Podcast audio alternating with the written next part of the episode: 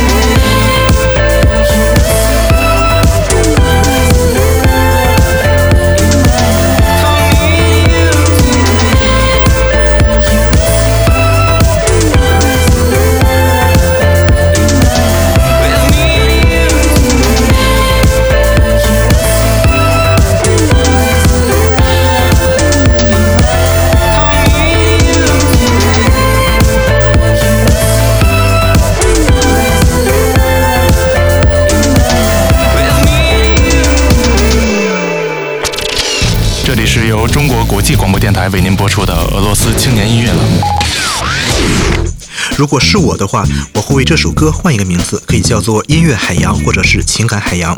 二零一六年对于组合来说是非常重要的一年，他们得到了保罗·范迪克的官方支持，并与音乐制作人 CVPLLV 联合发布了一首作品《灰烬》。二零一七年，他们发行了《步行者》这首作品，深受大家的青睐，成为西伯利亚广播电台的龙部节目，并在西伯利亚新生的音乐大赛中荣获第一。网络中也出现了有这首作品相关的各种评论和视频。此外，组合还发布了一首作品，叫做《对我说是》。这首作品是和俄罗斯知名说唱乐歌手 ST 共同录制的，巴斯塔也参与到了这首作品的制作当中。这首歌引起了一阵轰动，并在各家社交网站上获得了一致好评。说起组合的成员，具体是这样的：罗曼·古洛夫是主唱，弗洛德·泽洛托夫金是键盘手和吉他手。而卢苏兰·沙基洛夫是鼓手。目前，他们经常去莫斯科与其他音乐人合作，并创作着新的俄语音乐。是的，我们今天的节目到这里就结束了。和我们一同聆听西伯利亚新生代音乐。在下期节目中，我们将继续为您介绍西伯利亚的新生代音乐人和他们背后的故事。下次节目见，再见。